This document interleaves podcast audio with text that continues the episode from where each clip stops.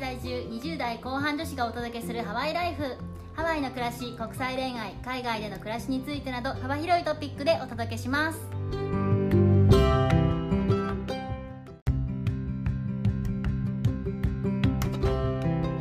こんにちはこんにちは、ヨネピーとメッティです。メッティさん先日は日本にお越しいただきありがとうございましたこちらこそありがとうございました。久しぶりにリアルに会いましたメッティさんと本当に2年ぶりかなそうですね2年ぶりまたあのしばらく会えないと思うんですけれども。会えない前提 Spotify ポッドキャスターとか昔アンカーって言ってたこのアプリのおかげで私たちは合わずにこういう収録ができてるんで本当に時代って素晴らしいなと思いますありがたい時代です。そんなありがたい時代の本日にお届けいたしますのはアメリカと日本のルッキズムについてお話ししていきたいと思いますうわあ、ありがたくない話ですね。本当ですね本日も安定の炎上会ということで言いたいことを言っていきましょうか。そうですねこう日本の皆さんも共感できるところがあったらとても良いなと思いますまず、ルッキズムっていうのはどういうことかを簡単にご説明お願いできますか 辞書によりますと、ルッキズムとは外見至上主義のことで、主に外見でその価値をつけることである。その通り過ぎてもめっちゃ嫌ですよね、この感じ。 嫌な話だな。まあ、あんまりルッキズムって言い方日本でしないかもしれないんですけど、その外見だけでいろいろ人の良し悪しを決めたりとかね、なんかそういう考え方っていうのはまああるかなと思います、日本にも。うん、そうですね。でこれ日本にもアメリカにも、まあ、一定のルッキズムというのはあるかなと思ってるんですけれども、はい。共通点っていうのはありますよね、メッティさん。そうですね。まず一つ目にはやっぱり基本的に男女ともそりゃかっこよかったり可愛かったりするとモテる。そりゃそうだよな。そりゃそうだ。そりゃもうなんか DNA 的にそうだから仕方ないのかもしれないですね。そうですね。人間は視覚で60%か70%ぐらいのことを判断していると言いますので、 ああ、聞いたことあります。面接行って最初の3秒で決まるみたいな。そういうタイトルの本がたくさん出版されたこともありまね した。そうですよね。まあ、そう、俺はわかりますよねということですね。はい。で、もう一つの共通点は、まあ、アメリカにも日本にもどちらにも一定数政権依存症の方とかは存在すると。いらっしゃいますね。外見至上主義の真骨頂なんですけどもうこうではないといけないっていうところにとらわれてしまって依存してしまう方っていうのはどっちの国にも存在すると思います。我々の政権に対する意見は、まあ、後ほどということで。はい、じゃあまずはちょっとその日本とアメリカの違いなんですけど自分が肌で感じる日本のルッキズムについて話していこうと思います私の意見一つ目なんですけどデブに人権はないない。しかもねそのデブの定義がもうもはや世界の標準体型レベルから始まるんですよそれってつまり、え、どういうことつまり例えばアメリカとか他の国ではこの人はデブじゃないんですけど日本だとデブってことですあー、なるほど。だからデブの基準がより厳しいと。そうですめちゃくちゃ厳しいですそれはあります。それ実際にアンケートなんかした会社があったみたいであの人の体型見てどこからがデブに入りますかみたいなやつをまあいろんな国でやったらやっぱ日本はかなり厳しめだったみたいですそれはわかりますね。ちょっと後ほど言いますけど、わかりまはす。い、なのでじデブに人権がないと私は肌感で感じておりましたで2つ目になんですけど、まあ、二重である細い小顔とか、まあみみんなが思っている美の基準と一緒だと思うんですよっていうのがですねその日本にはほぼ基準が1つしかないんじゃないかということですめっちゃわかる。これが美っていうもう教科書みたいなものがあってその認識がもう1億2000万人みんな共通なんじゃないかっていうふうに感じる皆さん一つの正解に向けていろいろとジャッジをしているようなそんな印象がございますね。そうです。そして最後にもう一つはですね、まあ、一つの正解しかないので、量産型女子が溢れる。まあ、女子に限らず男子もかもしれないんですけど、似たような感じが溢れるっていうことです。確かになんかみんな雑誌の切り抜きみたいな人とかが歩歩いてる街とかありますよね。そのトレンドとかだったらまあわかるんですけど、もうあの顔にももうなんかトレンドがあるのか知らないんですけど、みんな一緒。それが私が日本に感じたルッキズムのことですね。ヨネピーさんは日本にどんなことを感じますかまあ、なんかいろいろと感じることがあるのですが、ちょっと今回はかいつまんでちょっと行かせていただきたいのですが、はい。なんか結構言われるのは、なんか私、まあ、結婚してるので、まあ、夫がパートナーがいるんですけど、はいそのパートナーの話を、まあ、話だけしてる時とかあるんですけど、はい写真見せてって言われるんですよ。はいはいはい。え、私の夫の写真いるってすごい思うんですよね、なんかそういう時。はー。ふんふんふんパートナーの内面の話とか、二人の間であったエピソードの話とかしてるの、うんえ、顔面必要ですかってすごい思うんですよね。 はいはいはいはい。なんかその、まあ、それを見せたところで、あの、まあ、大体コメントの種類なんて、優しそうだねとか、必要ってすごい思います。メティさんもないですかそういうの。いやめちゃくちゃありますよ特に国際結婚だとね、ありめまちすゃよくちゃありますはい、まあ、アメリカでもね正直あるある。あのでもこれはね多分女子限定かもしれないあ、なんか女子のキャッキャっていう話のノリで行くそうですうんそうですあーなるほど。なんかね、そういう感じとはなんかまたちょっと違ってるんだよね。ジャッジ要素絶対に入ってる。なんか彼氏、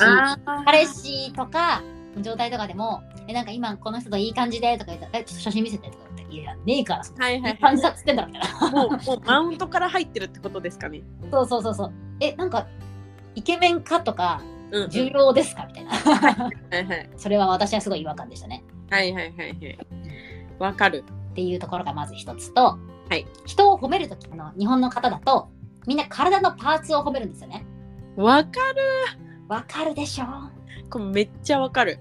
具体的にどういうことかと申しますと、まあ、もちろんほ褒めてるって前提でなんだけど足綺麗だね細いねとかお尻小さいね顔小さいねとか、わかるまあ後で言いますけどこの言葉全部アメリカだと NG ですこれこれ全部セクハラですよ マジ NG ですからもうマジ NG すぎてこれ会社でやるとマジで一瞬でクビレベルうん、NG なんですけどアメリカにいる日本人でこれしてる人めっちゃ見ましただよねすっごい不快だった今は私もすごい不快になるようになったんですけど、うんまあ悪意はないんだけどなーって思いながら、まあ、なるべく日本では受け止めるようにしていますいやなんかキモって思っちゃいました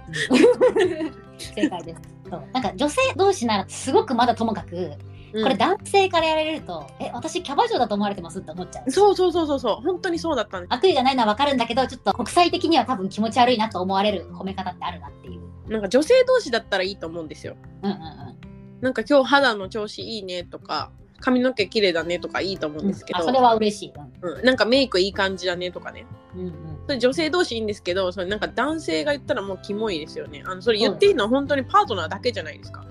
思う。で、プラス、これ、あの、留学とか経験あって、日本にお帰りになった方は皆さん思うと思うんですけど、太ったとか痩せたとか、親しさに関わらず、めっちゃ飛んでくる。あもうすごいもう150%今同意してるもうみんな多分分かるっていう人は首が取れるほどうなずいてると思うんですけれども太った言い過ぎなんですよね仮に太ったところ必要みたいなもう心の中でおすごい声でうるせえよって叫んでます本当ですね私はもう声が出ちゃいそうですけどね多 分ねうんはあっつってなんかそんな人の体型に興味も持たないよ普通そんなにって思いますうんそうなんかそれを言うことで貶めたいんですかねわからないですけどこれに関してはもうあの名誉毀損もいいところです本当です私からこんな感じですかねはいじゃあちょっと次にですねアメリカのルッキズムについて私の方から話そうと思います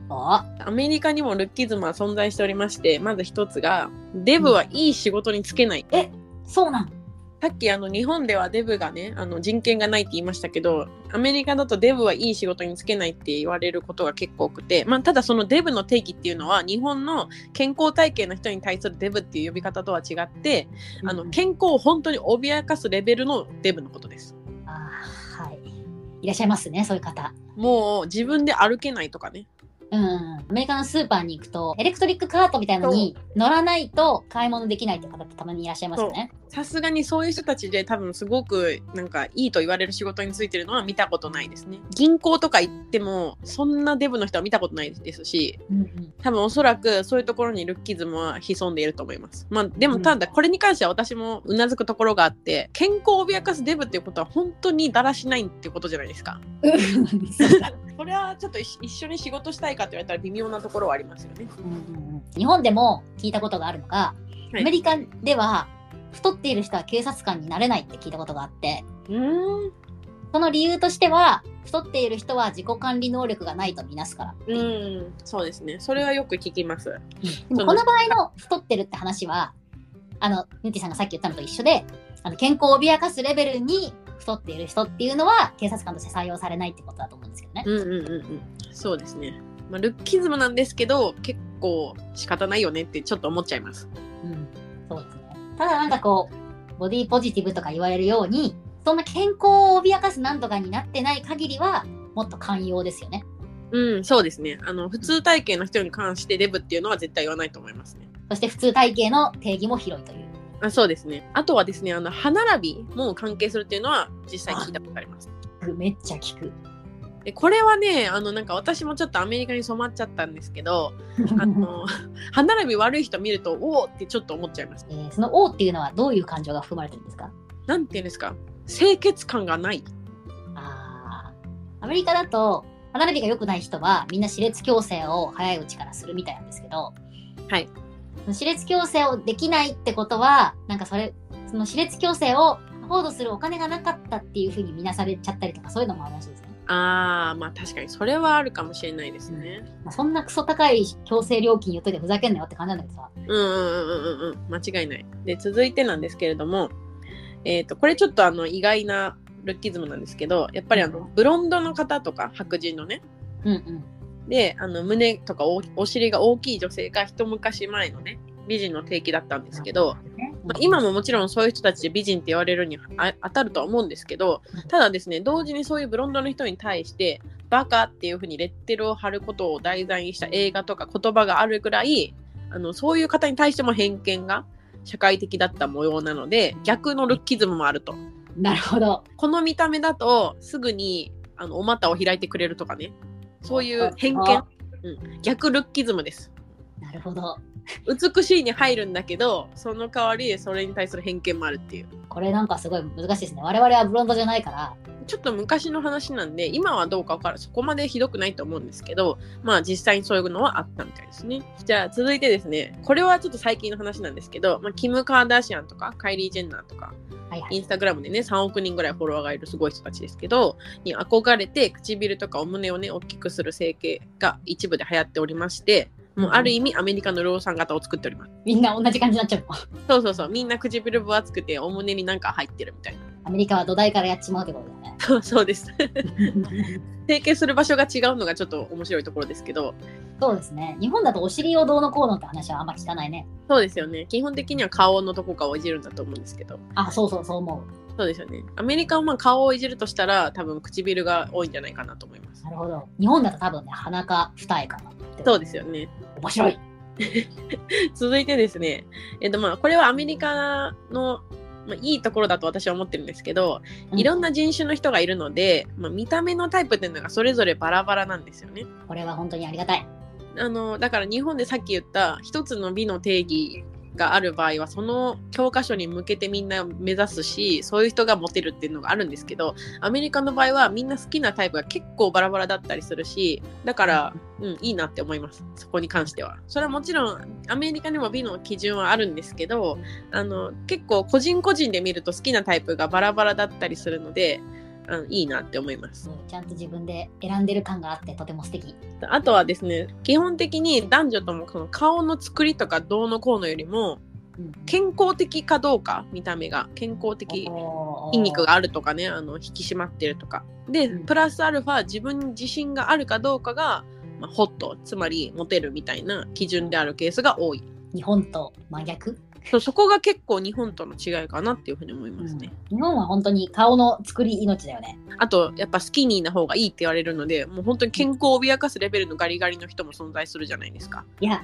そうなの、本当になんか、え、あなた、身長160いくつもあるのに40キロもないんですかみたそいうそなう。そうでもそれがなんか美しいとさされるケースもなきにしもあらずなところはちょっとやばいなっていうふうに思いますねそれは本当に違う方向の不健康になっちゃうから、本当にやめた方がいいと思う。そうねそうねヨネピーさんの感じるアメリカのルッキズムお願いします私、あの、アメリカ歴、そんなにぶっちゃけ長くないので、はいそれでも思ったことっていう感じなんですけど、はい足綺麗だねとか、お尻小さいねとかコメントする人たち、さっきも言ったんですけど、日本で褒め言葉として普通に使う、見た目に関するコメントは NG です。うん NG ですまあ、特に男性から、私女性だから男性から言われる場合は、ん性的に興味あるとか、え、気持ち悪いっていう、そういう考え方になります。うん本当にあの口説きたい時にしか言わない方がいいと思いますねうん、そう、本当まあ、ゆるくキュートとかホットとかビューティフルの褒め言葉はまあ嬉しくないわけではないと思うんですけどあの、そのさっき言った足綺麗だねとか顔小さいねとかそのパーツを言ってくるのはちょっとやばいなというふうに思いますねうん本当にやばい。褒めもし褒めたいんだったら、身につけてるものとかを褒める。そうですね。服かわいいとか、バッグかわいい、靴かわいいとか。私はあの経験があって初めてあの主人を自分の祖父母に紹介した時なんですけどうんうんうん。紹介する前に散々注意したんですよ絶対に見た目のことは言わないでなるほど。褒め言葉だとしても見た目のことは言わないで言ったんですけども会った瞬間に、まあ、おじいちゃんおばあちゃんだからねそんなことすぐ忘れちゃ って「あー顔ちっちゃいね」とか「もうあの背高いね足長いね」みたいなもう散々言って、まあ、あの半分ぐらいうちの旦那がね理解できなかったんでそれは良かったんですけど「顔小さいね」はもう脳みそないねだからみたいな。あ、そうなんですよ。そう、それ、結構大事ポイントで。日本だと、小顔っていいねっていう意味なんですけど、それアメリカって言うと、頭が小さい。つまり脳みそが小さい。バカだねっていう意味なんですよ。うんうんだから、どんなに褒めたくても、それはダメ。うんうんそうそこは注意した方がいいですね。そうそういうこと考えると、もう本当ボディーパーツとかも一切褒めてはいけない。ボディパーツはもう絶対にダメ。本当に。もう、もう服褒めろ以上って感じ です。間違いないそれは実際フランスにその主人の親戚に会った時も何も言われませんでしたああね。あの私がみんなと明らかに違うアジア人一人なのに何も言われませんでした、特に人種明らかに違う時にいろいろ言われたりするとさ、なんかちょっとえってなるよね。いやもう絶対言ったらダメだと思いますねもう気を使うとかじゃなくてもう当たり前なのかもしれないんですけど、皆さん。うんうんうんとじゃあここまでいろんな肌感で感じるルッキズムを話してきたんですけれどもプロとコンがあるなと思いましていいところと悪いところですねそれを言っていこうと思いますまずプロなんですけどもアメリカの体系で、まあ、褒めるにしても批判するにしてもあんまりそういうところにコメントしないところはすごくいいなって思いますねこれ大切ですよね。うんうんうん大切リスペクト。太った時に言う人はいないし実際に太っていて自分を太ってるって卑下してる人に対してもみんな笑わないですねそこがもう全然違うね。もうそのままでいいよってみんな優しく言いますね。あの本当に太ってても。素敵。それはもちろん不健康すぎたらね家族とかだったら心配すると思いますけど、まあ、他人に対してはあんまりそういうことは言わないかなっていうふうに思いますね。それがいいですよ。であの日本の、まあ、いいところだなって思うのが、まあ、やっぱりその見た目を気にする文化が根付いてるからこそなのかもしれないんですけどやっぱりある程度のね品とか清潔感を気にしてる人が多いところやっぱ街にいて不快に感じることはすごく少なかったので。確かになんか日本の右霊さんの感覚で海外に行くと、え、こいつパジャマやんみたいな人いた。 そう、そう、ほんとそうなの。ハワイに今戻ってきて、マジでパジャマじゃんみたいな人いっぱいいすぎて、そんな日本では今パジャ、パジャマファッションが流行っているという不思議現象。ちょっとその理解できないファッションはたまに日本では発生しますけど、まあ、基本的にみんな綺麗にしてるなって思います。うん、それはそう思います、本当に。ん。それぞれの文化の本についてはどうでしょうか。はい。まずはアメリカなんですけども、さっきも言ったんですけど、そのルッキズムの行き過ぎでね、整形する人がいるんですけど、もうその整形が結構な割合で不自然もしくは不健康な時があります。マジか。そのさっきね整形についての意見はまあ後ほど述べるということで、まあ、私の整形に対する意見としては自分の顔なんだから好きにすればって思うんですけど整形するっていうことは今の自分を認めてないっていうことなのでメンタルの問題もあるのかなってとは思うんですけどただやっぱり、りその不自然すぎるのとか特に不健康なのはそれを助長する社会は嫌だなっていうふうに思ってます。そうだね。しかもそれに対して、こう、余計コメントしづらいじゃないですか、こっちとしてそうも。コメントしづらいのに否定はできないので歯に物挟まったような言い方を一生し続ける感じになっちゃうね。この社会ね生きづらいですねみんなねあのある程度のところで止めればいいのかもしれないですけど不健康とか変変というかね不自然な人っていうのはいるのでで日本の婚はもうさっきから散々言ってますけど人の体験について揶揄することですねうん、もう本当ダメ絶対。ダメ絶対ですよ本当にどうやって反応したらいいかもうもはや分かんないんですよ私はそうなんかその自分が太ったことに対して人に迷惑をかけてるのであればまだしも多分きっとかけてないないですからねそうなのなんか本当になんか別にいいじゃん自分の家族とかうんうんパートナーがあまりにも不健康になってしまっているんだったらどうにか言ってあげるべきだと思うけどはいでもなんかそうじゃない人だったらさもうなんかどうでもよくないですかっていうのはちょっとあれだけど批判してあげる必要ってあるんでしょうかってすごい思うよねそうですよね。中にはですね、もしかしたら本当に病気でそうなってるのかもしれないし、薬の影響とかね、そういう可能性もあるから、本当に人を傷つける言葉なので気をつけた方がいいと思います。う本当にそれですよ。じゃあちょっと最後にいろいろ語りましたところでまとめですね。まずはですね、美の基準はいろいろですよ。いや、本当それな。一つじゃないです よ。うん皆さん、金子みすず思い出して、が小学校でなかったなんかもう言ったような気がする。前も言ったっけ みんな違ってみんないいですね。そうですよ。そう、なんでみんな小学校で習ってるのが大人になると忘れるんでしょうね。ねみんな一緒がいいになっちゃいましたね。いろいろですよ。はい。でそしてですねルッキズムの行き過ぎで自分に自信がなくなる人が多い気がするのでそんなこと気にしないでいい社会になりますようにっていう願いがありますこれは皆さんが太ったとか痩せたとか人にコメントすることをやめればですね、多分こういう社会じゃなくなってきますので、少しずつ。そうですね少しずつねうん、自分に自信を持ってそうだよ。みんな自分大事だよ。うん。で安易に他人に太ったとかを言わないこと何も生まない。何も生まないで、最後に言いたいこととしては、太ったとか痩せたとか言うなとかね、散々言ってきたんですけど、はい基本的には、まあ、もちろん人にそれは言ってはいけないっていうのは前提として、基本的には自分の基準において、あの自分がどうなりたいかっていうのは考えればいいと思ってます。あーわかるわかる自分の基準で動くならいいですよねあの他人に言われてじゃなくてそうそうそうそう。みんなが痩せてるから痩せなきゃとかじゃなくて、うんうん私はこの服をきれいに着れるようになりたいから、こういう体験になりたいんだとかね。うんうそれはすごくポジティブなことだし、んうんいいと思うんですよね。うんうんいいと思う周りがどう言うかとかじゃなくて自分がどうしたいかっていうのを考えて、まあ、その辺を動いていけばいいのかなと思います。そうですね人の意見はあんまり気にしすぎない方がいいですねそうっていうか意見売ってくるや人は基本的に邪悪なのでやめといた方がいいと思います。 邪悪あまあ、邪悪じゃない人が多いのが日本の難しいところなのかな。あーみんなあんまり考えずに言ってるってこと邪悪の逆で無邪気だったりしてみんな。ああ無邪気の方かうんそうかご飯食べたみたいな感じで太ったって聞くみ たいな。はいはいはいもうもう本当にその言葉何回も言われましたからねアメリカから帰るといや、そうなんですよ。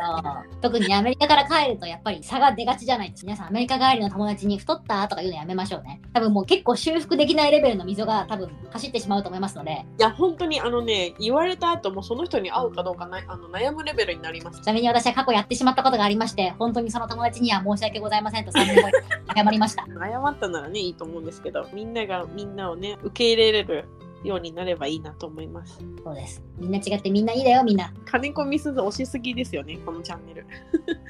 主に私が推しすぎ です。まあみんなが平和になれる言葉だと思うので、まあ使ってますけども。いい言葉だね平和になれる言葉そうなのよ。はい。そんな感じでちょっと今回は私たちが日本とアメリカに対するルッキズムの文句を言ったんですけどもそうです。私英語でなんか好きな言葉があるんですけどはい。 「I like you as you are」みたいなそのままで好おーきこの言葉すっごく好きなんですけどうん私は別にそれを友達に対しても思うので友達に何回か整形したいって相談されたことがあるんですけどうんい